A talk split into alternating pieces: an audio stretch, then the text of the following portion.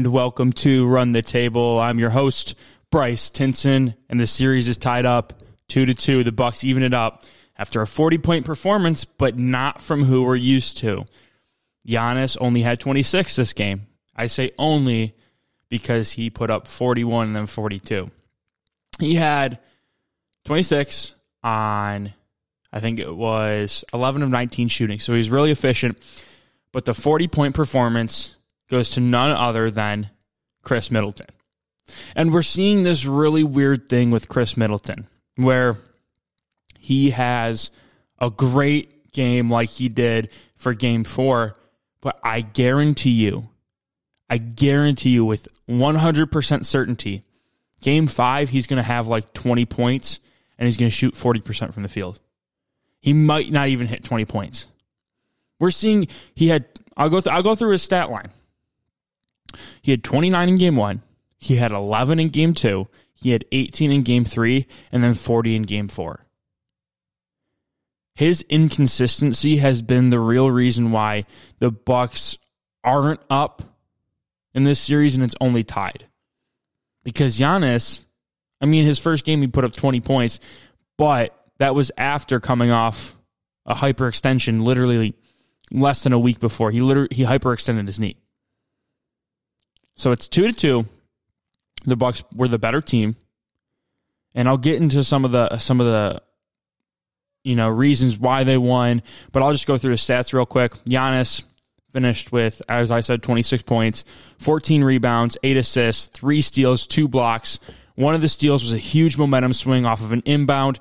He tipped it. I think they're they were trying to throw it into DeAndre Ayton. He tips it to himself, runs down the court, gets an easy dunk, swings the momentum. And then he has one of the best blocks in NBA history, especially in the finals.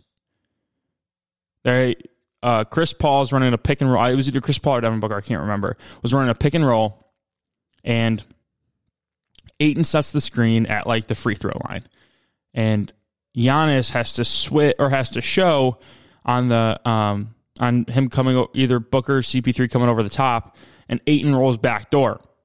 Well, only Giannis could make this play because I think it was CP3 throws a lob up to Ayton, which should be an easy dunk. Giannis pivots and goes and meets Ayton at the rim and blocks him. What should have been an easy two points turned into a block and a transition down the court for the Bucks. And I think they scored on that possession, which would have made it a four point swing. That is, I mean, that was the biggest play of the game. And as I said, Khris Middleton had 40 points. He wasn't efficient shooting. He was 15 of 33, which is a it's, it's around 45%, I think. He I mean, he doesn't we'll get into we'll get into Khris Middleton, but he had 40 points, so you can't blame him for that. He was pretty good from the line. I think he shot yeah, he was 7 for 8 from the line, so he made his free throws when they counted. Jrue Holiday was terrible on the offensive side of the ball yet again. He had 13 points on 4 of 20 shooting. He missed 16 shots. He missed more shots than Khris Middleton made. Which, I mean, he shot the second most on the team. Jrue Holiday did. Like, what? He was over 5 from 3. I don't understand how he could be so bad for being a max player. It doesn't make any sense to me. He almost had a triple double, though, because he had seven rebounds and seven assists. But the good thing about Jrue Holiday is that he is such a good defender that you I mean you wish he wouldn't shoot the ball as much as he does, but he is such a good defender that it kind of makes up for it. He I mean he has been clamping up Chris Paul. He has been putting the clamps on him. And I'll get into that in a little bit, but Devin Booker leads the way with the Suns. He had 42 on 17 of 28 shooting. He was the only Suns starter to not be in the minus in the plus minus category. And he also somehow managed to be the first NBA player in history to have 40 points with seven fouls in a finals game, or in any game for that matter. I don't know how he got away, away with a couple of the fouls that he did, but he did, and he was able to stay in the game for the last couple minutes, which shouldn't have happened. And I'll get into the refs a little later. I know I keep pushing everything back a little bit, but I want to get through the stats first. This is the fourth time in an NBA Finals game that the opposing that opposing players each or had the opposing teams had one player at least score 40 points. The most recent was 2001 when Iverson and Shaq both went for 40. I think Iverson had 48 and Shaq had 44, or they were switched, something like that. But Chris Paul was abysmal. Like he was worse than Jrue Holiday. He had 10 points on 5 of 13 shooting with five turnovers, and that was Jrue Holiday. Jrue Holiday was his primary defender, and that's what he did. And Chris Paul's stats since game one, when Jrue Holiday switched onto him in game two, he's averaged 17 points and five turnovers. Chris Paul doesn't turn the ball over. He has still had his assists, but that's because it's Chris Paul. But Chris Paul doesn't turn the ball over. That that's his, been his main stake to claim is that he is efficient with the ball in his hands. He's able to get guys the ball open. He, he doesn't turn it over much. He's had he's averaged five turnovers over the last three games.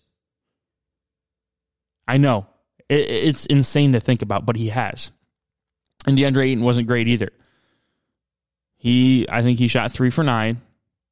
He had six points, but he, I mean, he had 17 rebounds, which DeAndre Ayton's going to do. He's going to get his rebounds. But, I mean, you can't really count on DeAndre Ayton right now. It doesn't feel like you can. And going back to the Bucks, PJ Tucker had zero points. He was he played 29 minutes. I did he foul out? I can't can't remember, but he didn't score any points. Yeah, he did. He had five. He had five fouls, so he's one from fouling out. He was the he was minus three. Wow, Brook Lopez was minus thirteen. I just noticed that. Pat Connaughton was plus twenty one. Put him in the game more. My goodness, he had eleven points, nine rebounds, and an assist. He played thirty two minutes. Oh, Brook only played nineteen minutes. Wow, Jesus. Yeah, Pat. Did, I mean, yeah, down the stretch, Pat did play more. Now, I'm just not realizing that. But yeah, I mean, Pat Connaughton, plus minus master. Oh, what was Torrey Craig? Let's see what Torrey Craig was. He was plus four. He was the only Suns player to be to be plus because Cam Payne and Devin Booker were neutral. Everybody else was minus. That's hilarious. Torrey Craig is the plus minus machine.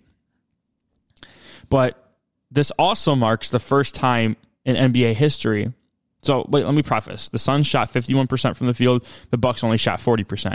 It's the first time in NBA Finals history that a team lost while shooting over 50% and holding the opposing team to under 42%. And the reason why they still lost is because the Bucks shot the ball 19 more times. They had 17 offensive rebounds. I think it was 17. Let me check. Yep. They had 17 offensive rebounds which led to that many more shots. They also won the turnover differential or the turnover trans, points off of turnovers game 24 to 5. So if you're asking how this happened, those are your two answers. The Bucks ran better in transition and they got boards off of misses. They also outscored the Suns 33 to 21 in the fourth quarter. Khris Middleton had 14 in the fourth. Devin Booker had four. Now Khris Middleton's 14 is a little inflated because he had I think four three four four free throws at the end of the game to push him to 40. And I just I mean I need to talk about the refs for a second because they were they were calling different stuff the entire game. In the third quarter, Jae Crowder is going to set a screen on I don't know who it doesn't matter, but PJ Tucker's guarding him. And PJ Tucker, being the defender that he is, is playing really aggressive. He is trying to keep it from, or keeping Jae from setting a good screen, trying to push him off his line so that whoever was guarding the primary ball ball handler was able to slip under or over. And he gives him a shove. I wouldn't say a shove. He, he's like bumping into him. Jae Crowder flails his arms, acts like he's going to fall, and he gets a whistle. But he doesn't fall. Instead, he stays on his feet after he hears the whistle, he he it was so it was so weird to watch because you can see after the whistle blew, he made sure that he didn't fall on his face. And he got the foul call. Later in the fourth, Jrue Holiday's driving in transition, goes up for a lap. Devin Booker hugs him, and there's no foul called. This was when Booker had five fouls.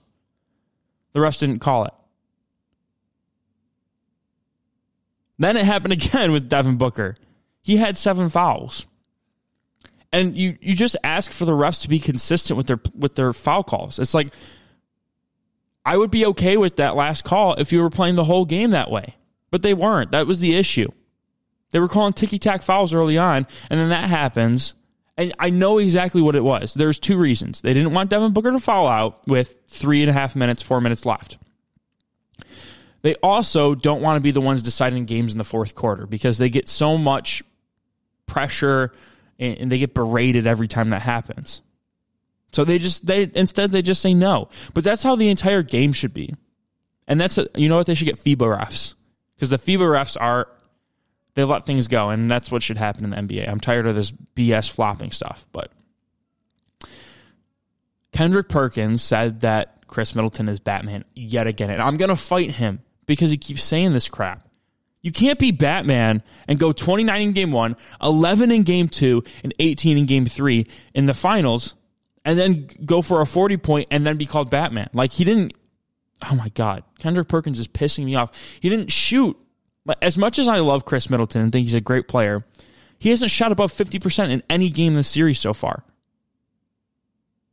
He's been so bad on the road, it's unbelievable. I'm going to give you his splits. In the finals so far. This is so this is the finals. Only 4 games. At home in the two games he had 29 points per game, 45% field goal percentage and 40% three-point percentage. On the road, he's averaging 20 points per game on 41% shooting from the field and 33 from deep. Like that is that is terrible. You can't have that difference in the splits if you want to be called Batman. I mean, seriously. Like he he finally shows up. And I I mean I love Khris Middleton, but you can't call him the best player on the team or Batman. That is obviously Giannis. Just because just because Khris Middleton's a better shooter than Giannis is, doesn't make him better. Giannis is easily the best player on that team and the Batman. I don't care. And I mean, honestly, Giannis has been the best player in the finals so far, without question. Without question. Everybody else has had at least one bad game. Giannis hasn't. Even, even oh my gosh. It's so it's so stupid. I never thought I would say this because of, of what's happened with Giannis in the playoffs in the past, how he's kind of faded away in big moments. But I mean, now he's he's showing up. He played amazing down the stretch. Amazing. Some interesting an interesting stat for you though that might kind of show the swing of the series. Giannis has 77 points on layups or dunks through the four games. The next highest is DeAndre Ayton with 33. That is a 44 point difference. Giannis has 17 more points off of layups and dunks than DeAndre Ayton, Chris Paul, and Devin Booker combined. 17 more. I'm just saying that I wouldn't be surprised if the Bucks win this thing in six with how the past two games have gone. And I saw some people saying, well, the Suns should feel good. The Bucks had 19 more shots, and they they still only lost by six points. To that, I say you shot over 50 percent, while the Bucks shot 40 percent. That's why. It's not because of the more shots was, and it was close. It's because the Bucks didn't hit their more shots. The Suns actually had more field goals made than the Bucks did. They had 40, the Bucks had 39. The reason the Bucks won is because they were the better team. Simple as that. It's that simple. I'm I'm just and I I know I keep switching. I know I keep switching my pick, but I think the Bucks, if Giannis continues to play like this, and the Suns really don't have an answer, they kind of did with Booker, but I mean he's not going to be he's not to be able to win you games. You need Chris Paul to play well, and he didn't. I think I think I like the Bucks. And I know, I know I keep switching it up, but I think I like the Bucks.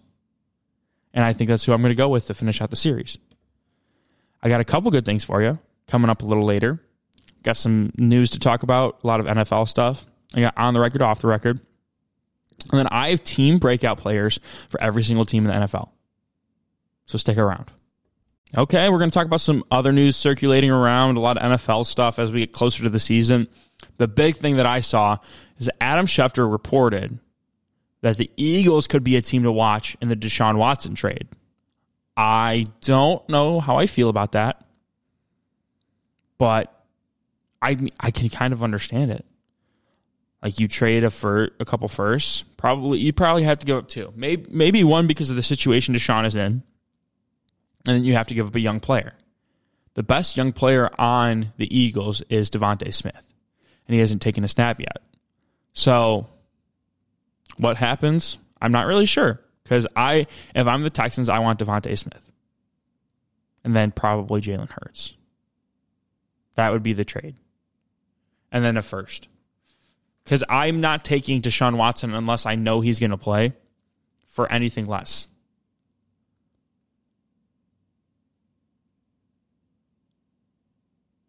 I mean, actually, if you're, I I said that wrong. I said that wrong. And now I'm thinking about it, I said that wrong. If you're the Eagles, you're not giving up more than one first, and you're probably only going to be willing to give up Jalen Hurts because you don't know if Deshaun Watson is going to play. Like you don't know what the situation with it with him is.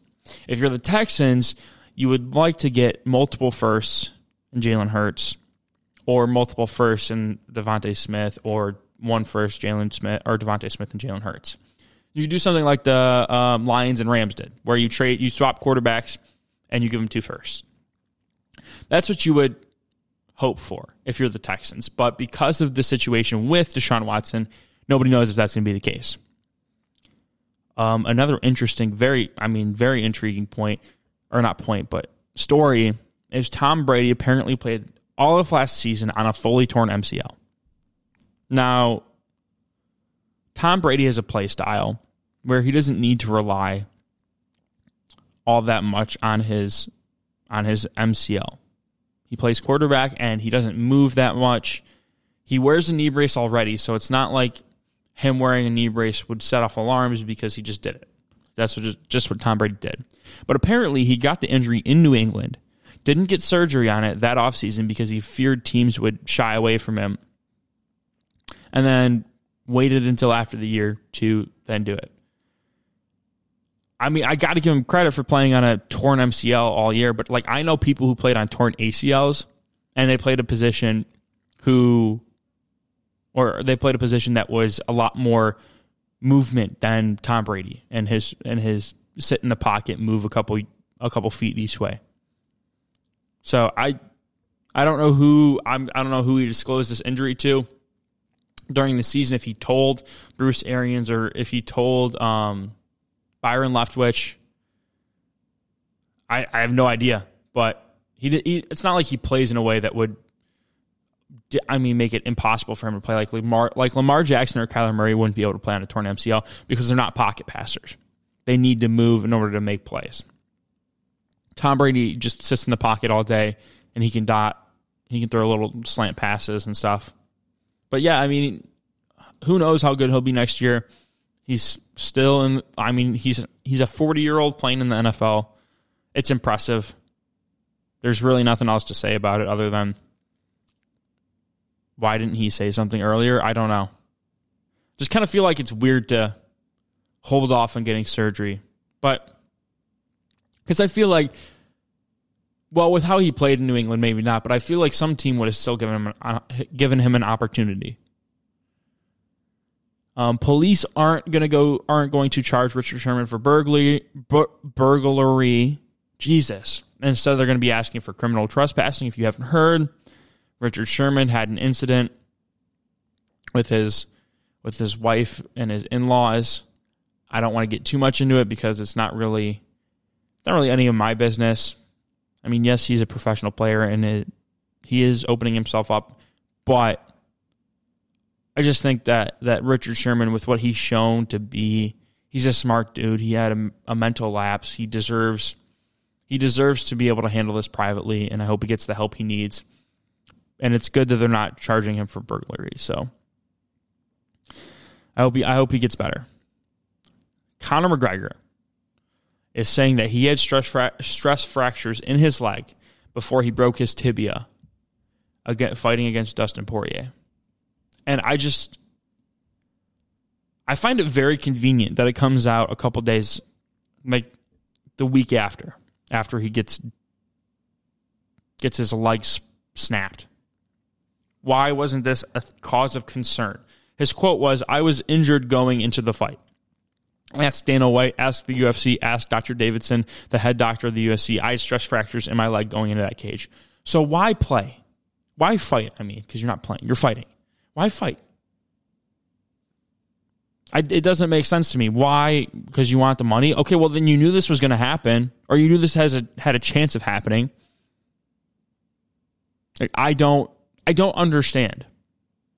This, I had, I had, I thought that Conor McGregor was kind of wronged. I think that it should have been a doctor stoppage, not a TKO. But now, after seeing this, like you got in the cage knowing that this was a possibility. So I don't care that you broke your tibia and, and lost now. You deserve it.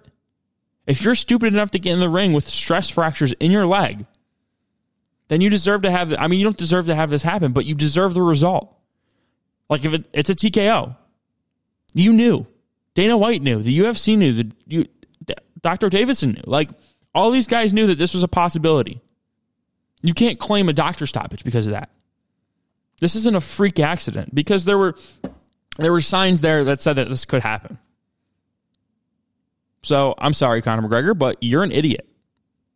You're you're stupid. Uh, it's that it's that simple. Tennis is under fire with Max Fitch match fixing yet again, but this time it's Wimbledon, the most one of the most prestigious events in all of sports history or current sports history, I guess. I guess actually all sports history. Wimbledon has been has had a couple matches flagged after multiple multiple reports of match match fixing. It's a bad look for tennis and something that needs to be dealt with swiftly because you can't have this happen on your biggest stage. Like Wimbledon is the biggest stage for tennis. And a quote from a German newspaper, or not a quote, but a report. At least two Wimbledon matches are being investigated for possibility of being fixed, according to a report by German newspaper Die Welt.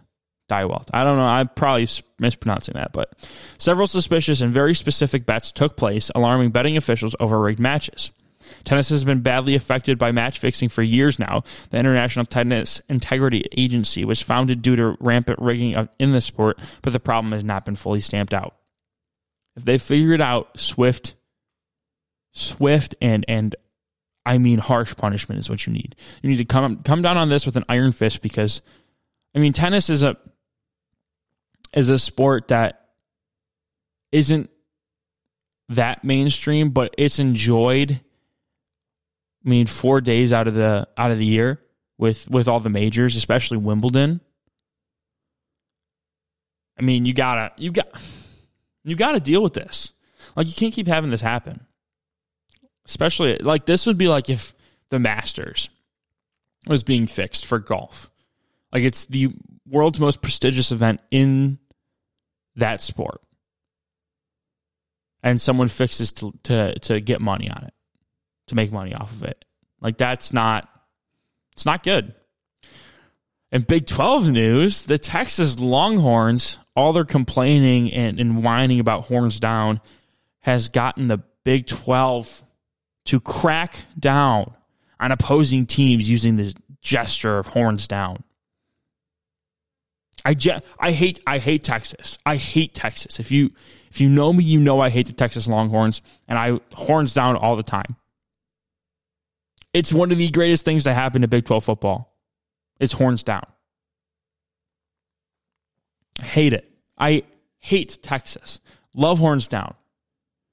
It's so weird because if you do it on the field, it's and you go horns down, it's fine. I mean, it's a penalty. They're they're most likely going to flag it. But if you turn to the stands and do it, they're probably not going to do anything about it.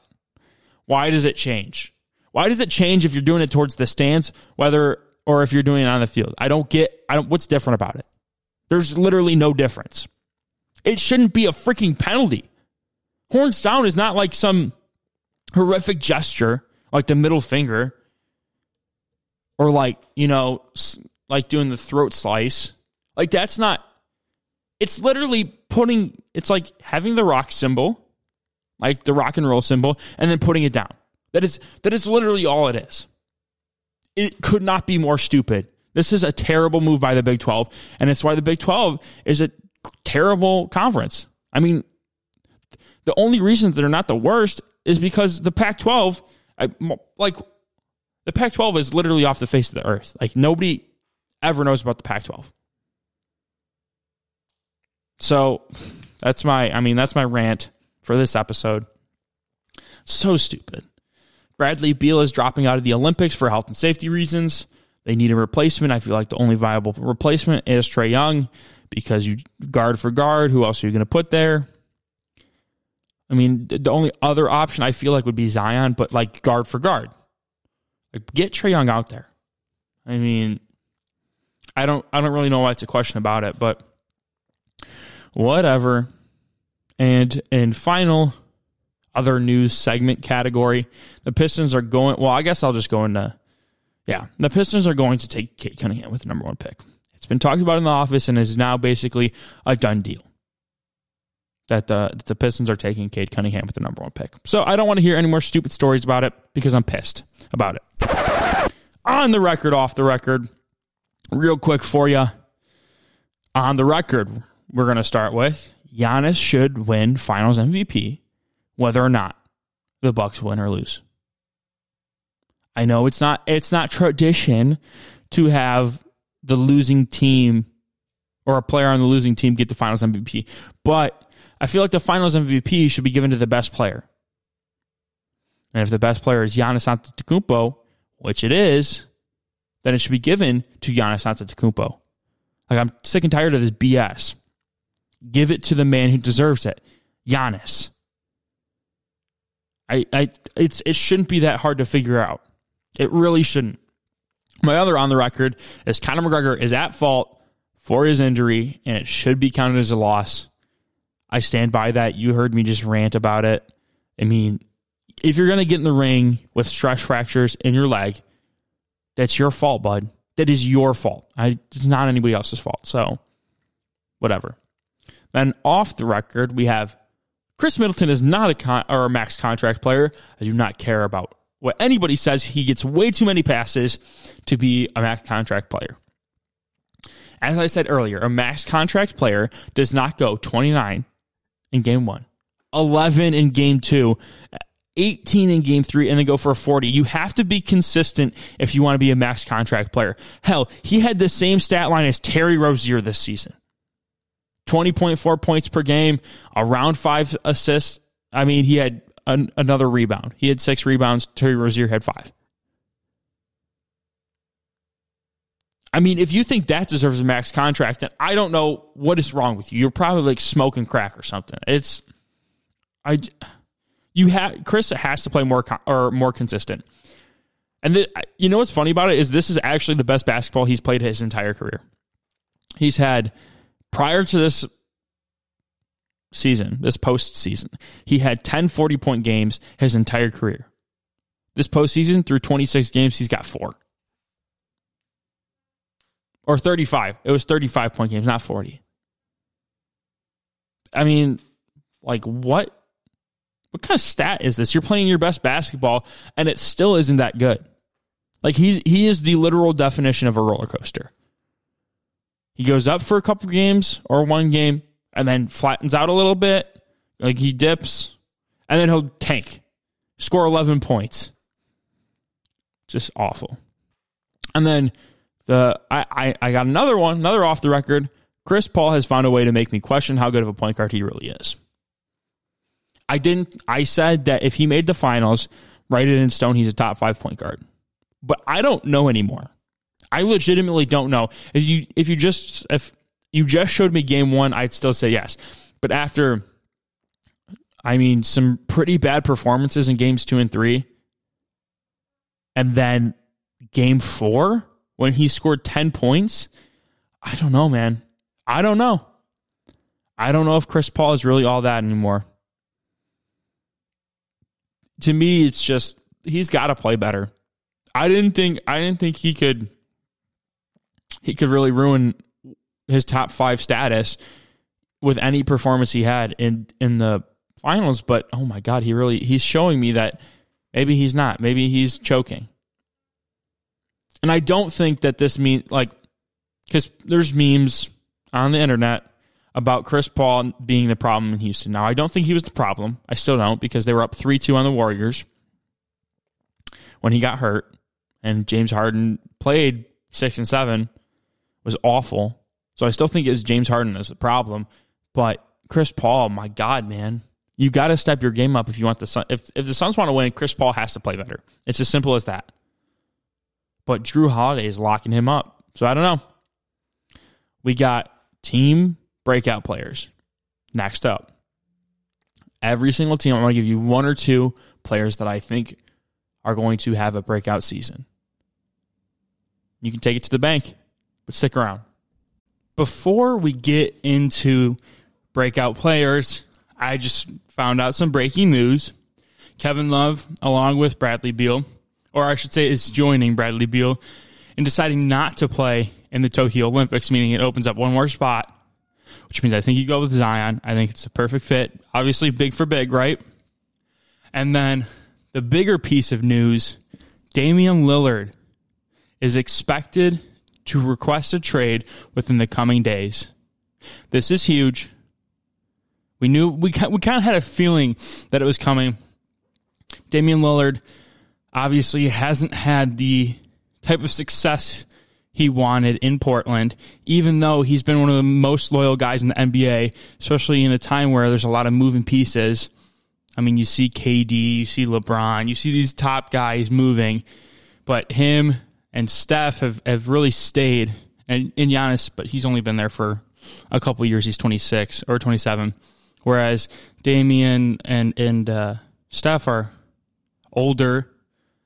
Steph actually saw his team come through. Dame hasn't had that opportunity. So, I listen. If I were him, I'd be frustrated too. First round exit this year. I mean, the furthest they got was the Western Conference Finals, but they got swept. The team around him isn't great. I mean, CJ McCollum's at okay too. I wouldn't take him over like Khris Middleton who I know I just got done bashing, but what teams are in the running for Damian Lillard? That's the question. Off the top of my head, I would say the Sixers are probably a team. I saw that the Warriors are going to try to make a move because, in typical Warriors fashion, why wait, right? I mean, you probably have to give up James James Wiseman though, right? Like, who who what other pieces do they have? You'd probably have to give up James Wiseman and a couple firsts. I mean, Damian Lillard is going to get firsts. He's probably going to get four of them. I mean, look at what Jrue Holiday went for. They're probably going to have to give up a young piece slash all star caliber player and a couple firsts. So I think Philadelphia is an option. You trade Ben Simmons.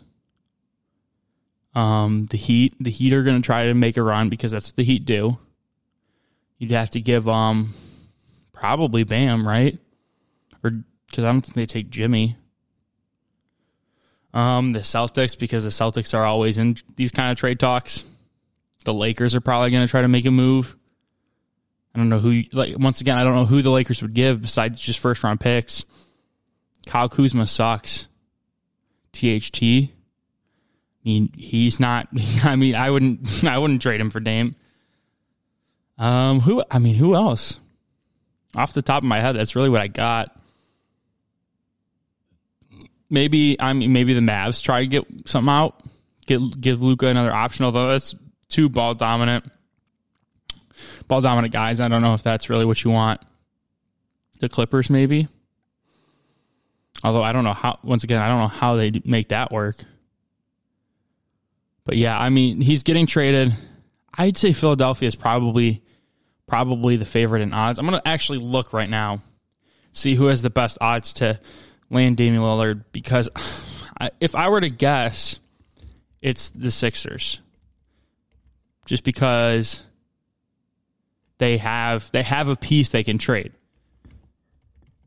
in Ben Simmons. And I know they said they didn't want to, that it wasn't in their plans this offseason. Oh, here we go. The Sixers would be second. The number one team, the New York Knicks, at plus 250. You got Julius Randle. I mean, you have Derrick Rose. But other than that, you have RJ Barrett. You'd probably have to trade RJ Barrett, though. That would be the caveat. That would be the piece, is RJ Barrett. Right? I don't know who else it would be. But that's huge news. The Sixers are second, the Heat are third. Then it's the Lakers, Clippers, Celtics. They round that out. So, who knows? Let's see. Let's see what they say. I guess they wouldn't have a starter, yeah, because Rose came off the bench. And they have multiple firsts in the upcoming draft. I think RJ Barrett has to be a piece, though. It has to be. I don't know what else.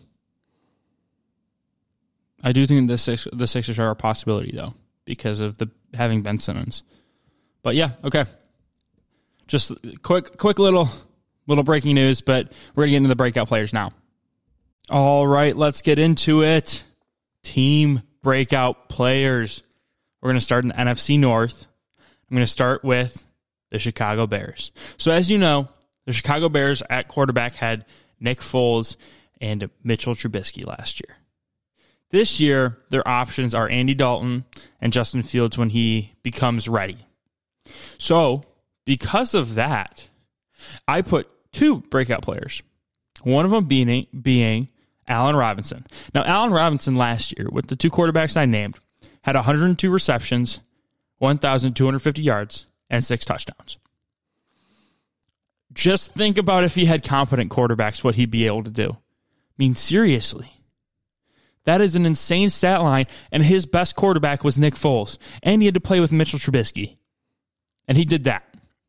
And then another, the next guy, Darnell Mooney. If you don't know Darnell Mooney, you need to learn about him. You need to learn his name. You need to learn his game because he is going to break out onto the scene. He had 61 catches for 631 yards and four touchdowns and dusted Jalen Ramsey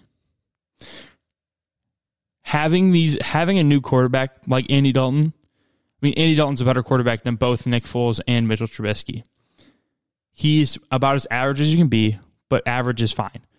That's all the Bears need because of who they have at wide receiver.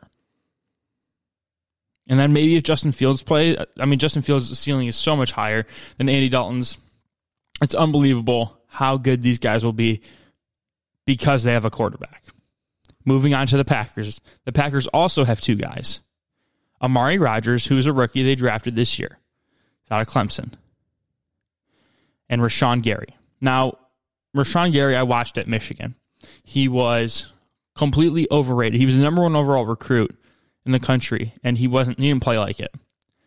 He had five sacks and 35 tackles last year. I have a feeling that he'll bounce back. I don't know why. Or not bounce back, but actually like break out. I, I just have this feeling that he he's been holding back and he's finally going to break out and be the player we always thought he was supposed to be.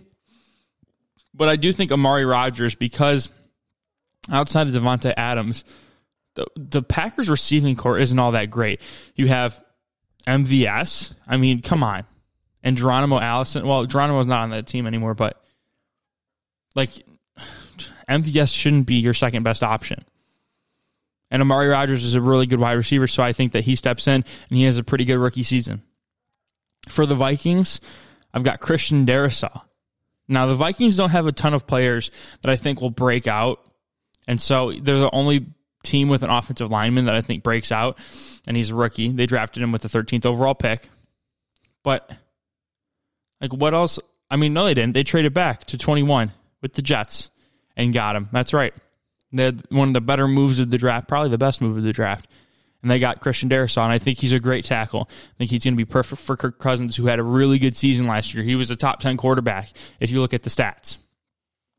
And I just think because everybody there, the only other player I, I maybe would say would be Alexander Mattison, but everybody else is pretty established, I'd say. Then the Lions, I have DeAndre Swift. And, and this one's pretty obvious. A lot of people are calling this one. He's going to break out. The Lions' offensive line should be a top five with the talent they have. And DeAndre Swift showed flashes of being a top five running back. He had 114 carries for 521 yards and eight touchdowns. He added on 46 receptions for 357 yards and two touchdowns. I think he's going to rush for over 1,000 yards this year, and I wouldn't be surprised if he also had 500 plus receiving yards. He's going to be good be, because the Lions have a better offensive line, and I think their offensive system is going to be more tailored around running the ball.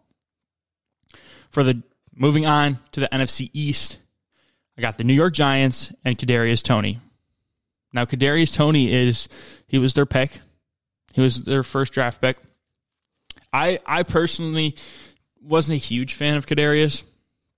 Thought he was a little overrated. But when you look at the roster, I mean, he he has a spot at slot wide receiver, and he's basically going to be their gadget player. So, I mean, maybe I I don't know who you'd put here because I had a hard time putting Saquon because we know what Saquon can be. We saw it, even though he was hurt. And I don't think Daniel Jones breaks out because he's Daniel Jones and he's still going to have the turnovers. I think Kadarius Toney could have a really solid rookie year. The Cowboys, CeeDee Lamb. CeeDee Lamb had oh he had 74 receptions, 935 yards, and five touchdowns his rookie season. But Dak wasn't there for the after the first four games.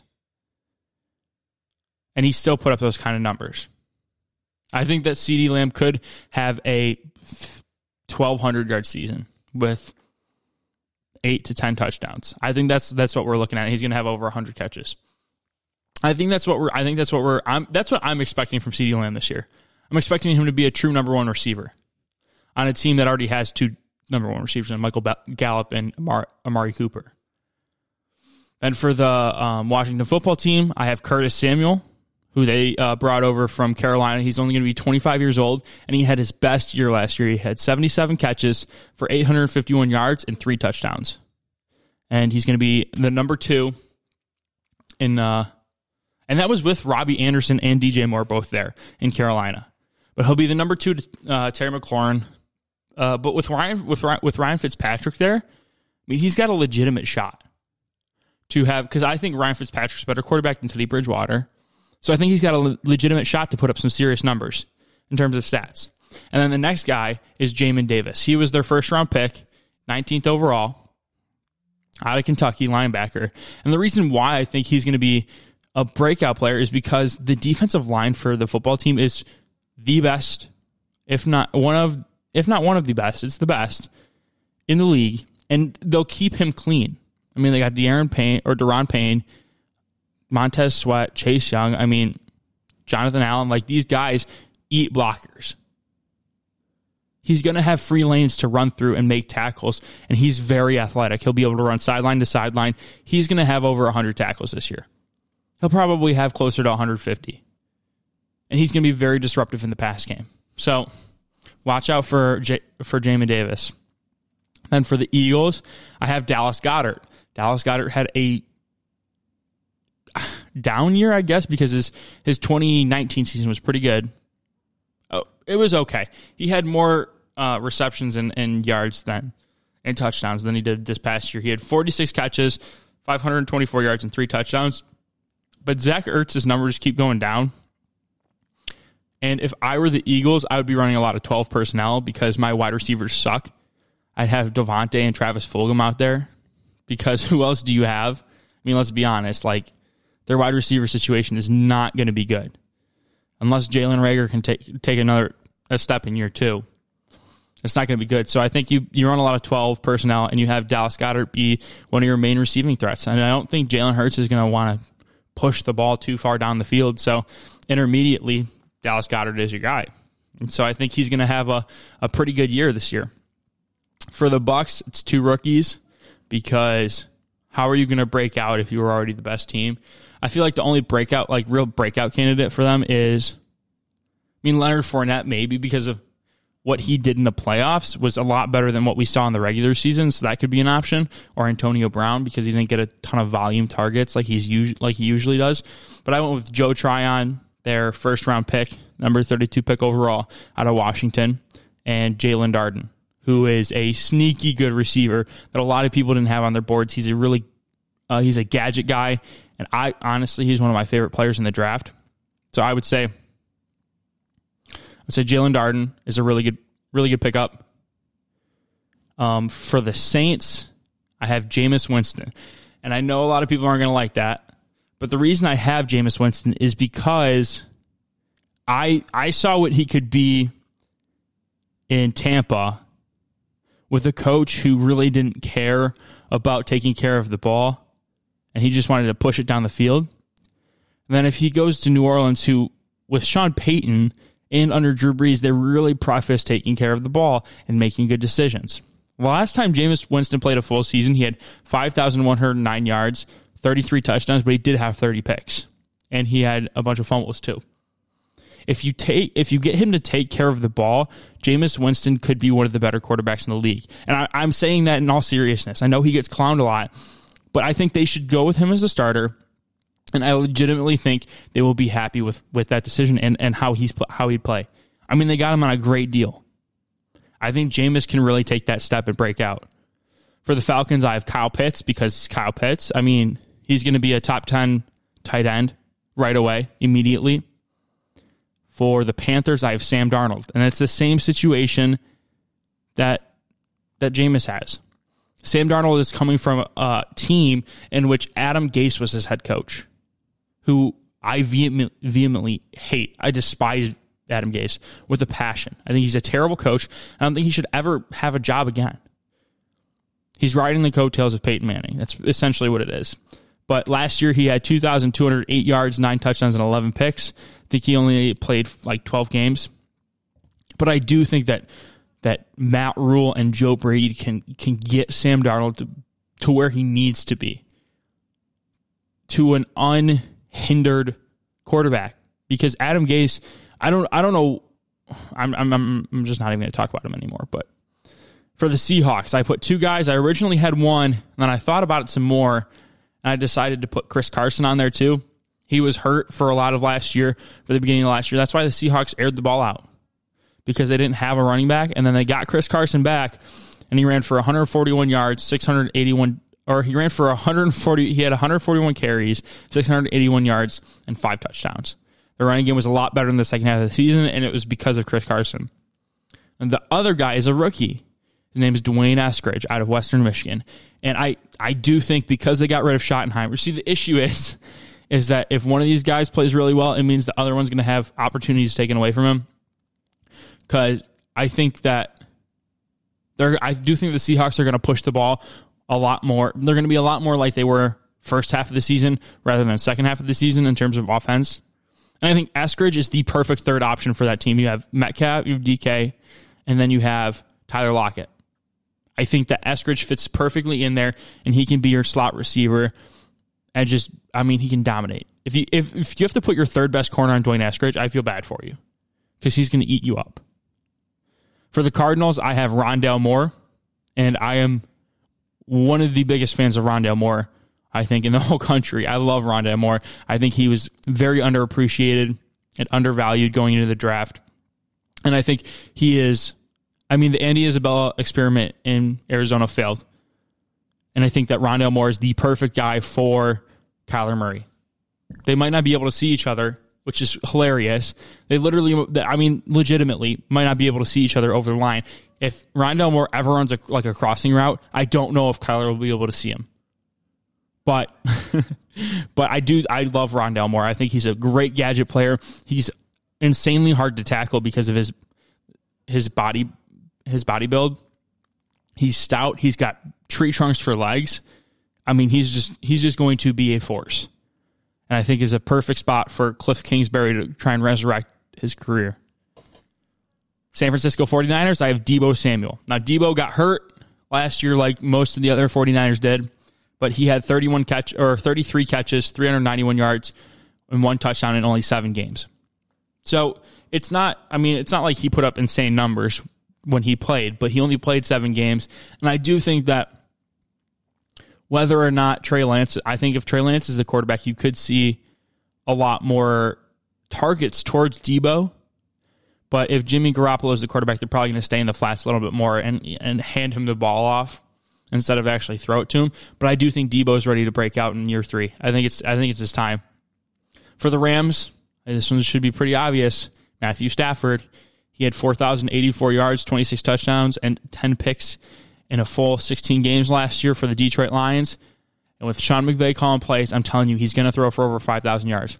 They might not throw it enough for him to make it to 5,000 because they have Cam, Cam Akers, but I I do think that Matthew Stafford is going to have an MVP like season.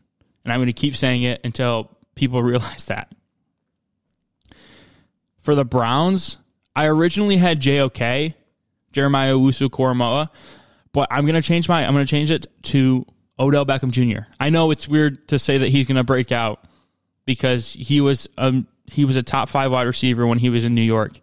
But he has played, I mean he was hurt for all of last year essentially. He played like the first 5 games or whatever it was. And the year before that he was eh I do think I do think that he breaks out. I think that this is the this is the year for Odell Beckham Jr. to finally make it the make it the Browns worthwhile for trading him in that blockbuster deal that we thought was going to send Cleveland to the top.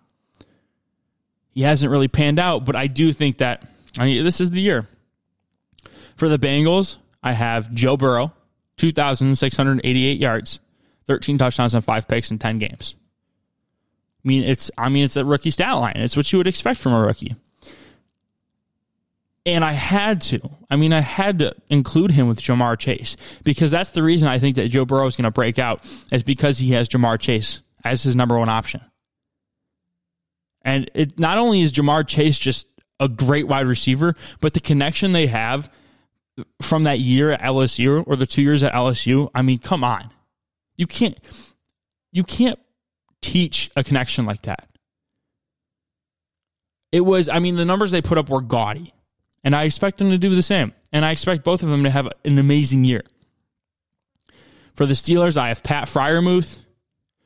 It's either him or Najee Harris, and I like Pat Freiermuth a lot more. I feel like I feel like there's going to be a lot of 12 personnel with Eric Ebron and Pat Freiermuth for for the Steelers because your offensive line sucks. One and two. I mean, you have you have a pretty good wide receiving core. You have um, Juju, you have Clay, um, Chase Claypool.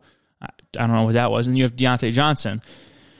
Then you have Eric Ebron at tight end, but I do think Pat Freiermuth can be more of a dynamic blocker and you know short intermediate type route runner for them. And I I just think that you need someone to block for Najee.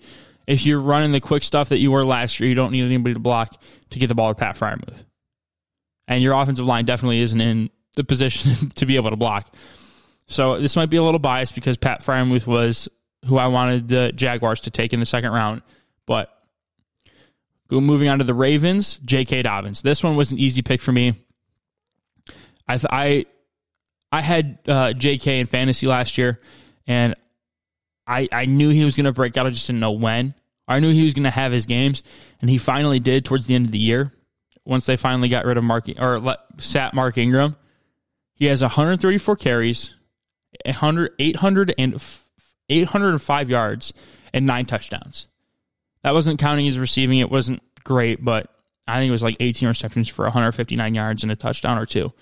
But I think that with with the amount that the Ravens run the ball, that JK JK's numbers going up is a is a guarantee basically because he's going to have more volume carries. I don't think he'll split with Gus Edwards as much as he did with Mark Ingram. I think it'll probably be a 75 25 split or a 70 30, something along those lines. But I do expect J.K. Dobbins to get majority of the carries that aren't Lamar Jackson's. For the Bills, I like Dawson Knox. I do. I think I think he him being the tight end. I, I mean, you have Stefon Diggs, you have Cole Beasley, but I do think that Josh Allen, in order for him to take that like next next step, he needs to have a connection with his tight end. You look at Tom Brady, you look at Aaron Rodgers, you look at Patrick Mahomes, you look at, I mean, you don't have to look at Russell Wilson because, I mean, DK is basically built like a tight end. But they have Travis Kelce. I, I, I mean, maybe it's not Kelsey anymore, but who knows? You have Rob Gronkowski or OJ Howard or Cameron Brate for for Tom, and then you have Robert Tonyan. Like you don't you don't need Dawson Knox to go for a ton of yards. You just need Dawson Knox to have eleven touchdowns like Tonyan did. Once you get to the red zone, you need to be able to rely on Dawson Knox, and I think this is the year they develop that connection, and Brian Daboll really relies on him in the red zone. And then I also put Ed Oliver. I I will not give up on Ed Oliver. I don't care how bad he plays or how lethargic he looks on the on the field. I'm not giving up on him. I thought he was going to be a freak coming out of uh, out of Houston, and I thought they got an absolute steal when they picked him at 17. He had three sacks, 33 tackles, and a forced fumble last year. I think this is the year. I'm going to keep saying it until it happens. This is the year Ed Oliver finally shows that he was a first round draft pick and he was an absolute steal. For the Patriots, I have two wide receivers, Nelson Agholor and Kendrick Bourne. They had eerily similar similar reception numbers, but Agholor, listen, Nelson Agholor was terrible when he was in Philly, but last year for the Raiders, he had a really good year. 48 receptions, 896 yards, and eight touchdowns. That was a really, really solid year. Then for Kendrick Bourne over in San Francisco, 49 receptions, 667 yards, and two touchdowns. I do think that Cam Newton has a better year this year. He was playing with a a messed up shoulder last year, and that's why he couldn't push the ball down the field. And especially after COVID, you saw, I mean, his demeanor changed. The way he played changed. We saw him in Seattle, and then he was never that player again. So I think I think that this year they're obviously going to run the ball a lot. They they brought in Hunter Henry and Jonnu Smith. They're going to run the ball. But they're also going to throw it too because they'll be able to run that play action. And Cam Newton is going to have a better year. And it's going to be because of these two Nelson Agholor and Kendrick Bourne. For the Jets, Corey Davis. They brought him over from Tennessee, signed him on a nice little four year deal. 65 receptions, 984 yards, and five touchdowns as the number two in Tennessee behind A.J. Brown. He was the number two, and he put up those kind of numbers. Imagine if he's the number one. And he actually, the, the issue is, the only issue I have with this is it's a rookie quarterback in Zach Wilson. And Zach Wilson and Ryan Tannehill play two completely different ways at the quarterback position. Ryan Tannehill is he's not a true pocket passer because he does get out, but he is play action. You have to get him off of play action, or else he's not going to be a good quarterback. Zach Wilson can stand in the pocket, but he really makes his plays on the outside, improvising. So will Corey Davis be able to connect with him where they're on the same page once that play breaks down? Because that's going to be when Corey Davis makes his money. For the Dolphins, Jaelan Phillips, that was an easy one. Jaelan Phillips has all the athletic traits to be a premier edge rusher. He is going, and it's going to be year one that he realizes it. I'm telling you, I'm t- he's staying in Miami.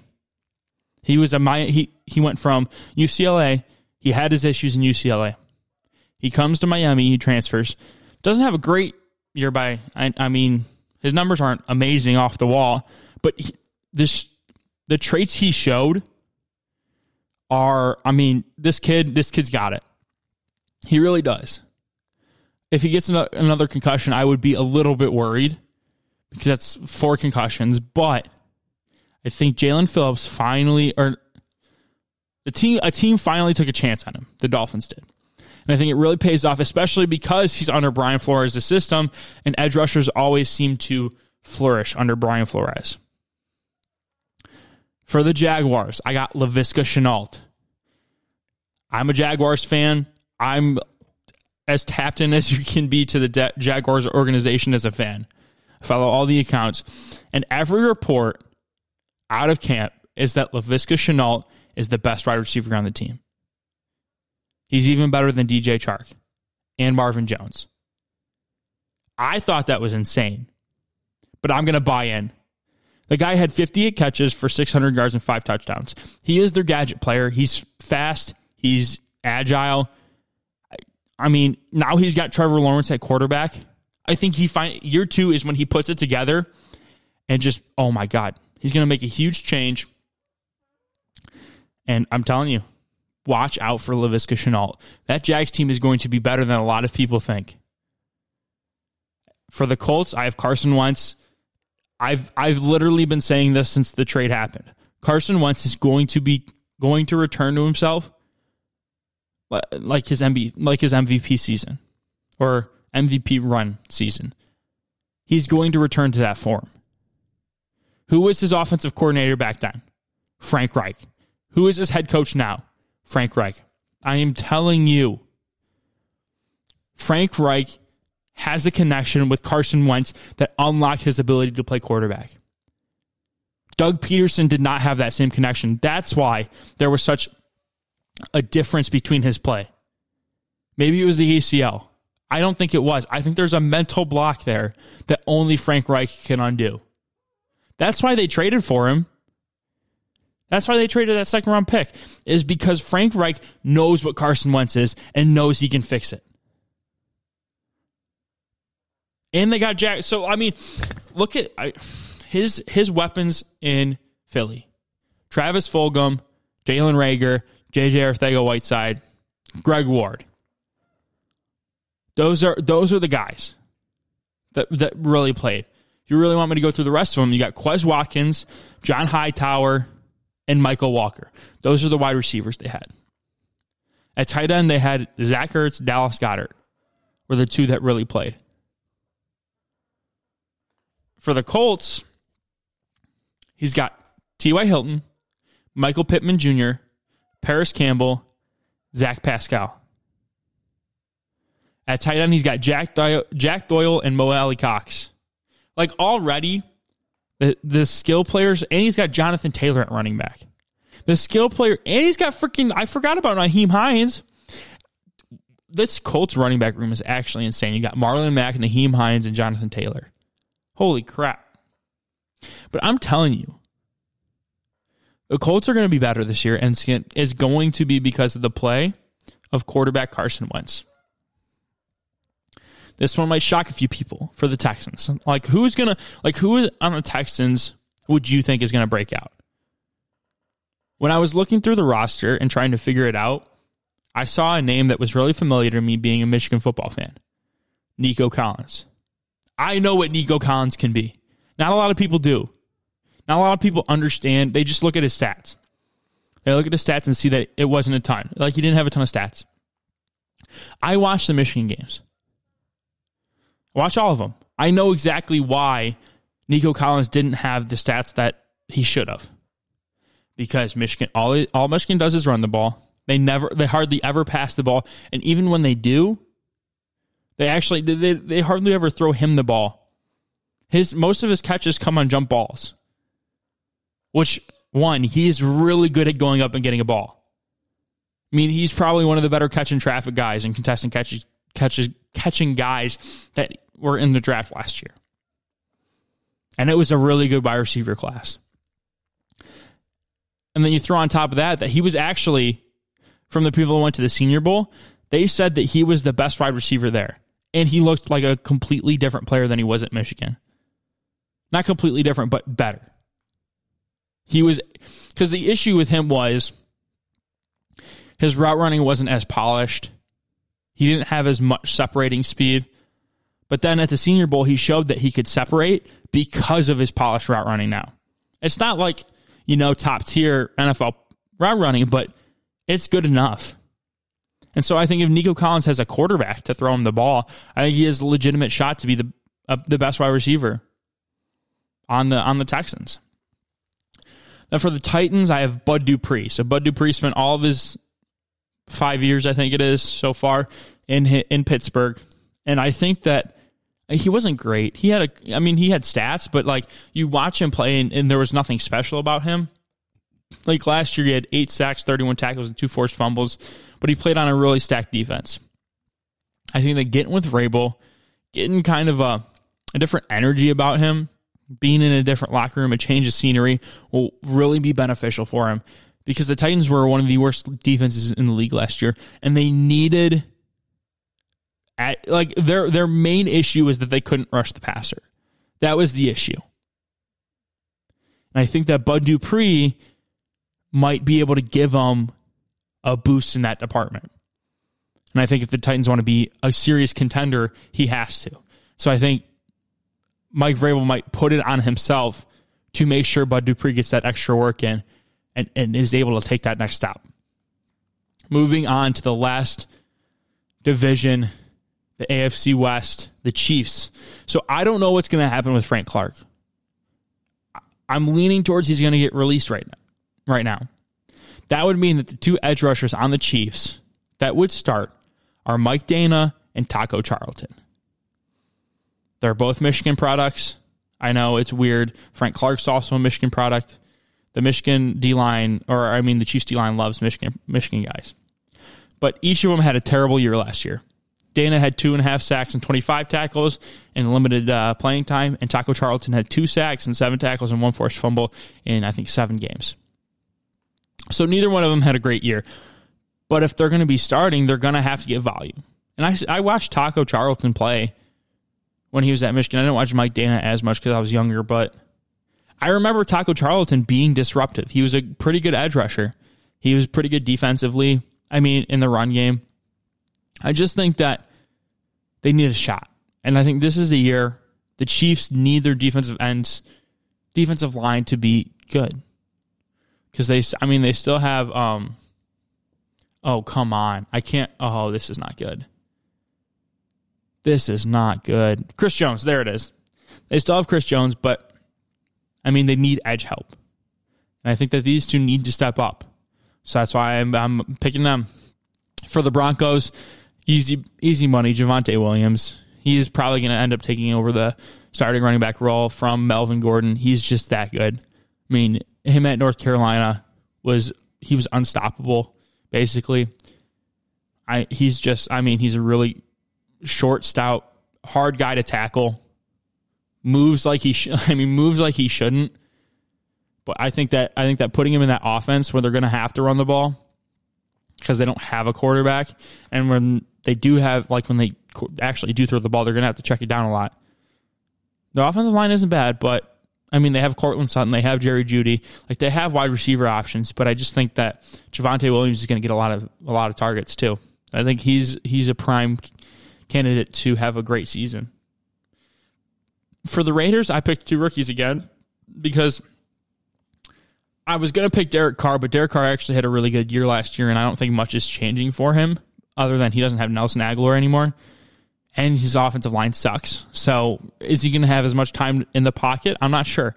But I do think the defense for the Raiders is going to be better because they've put so much time and money and resources into it. They got they picked up Tyree Gillespie and Divine Deablo to mention two. And I think that both of those guys were great pickups.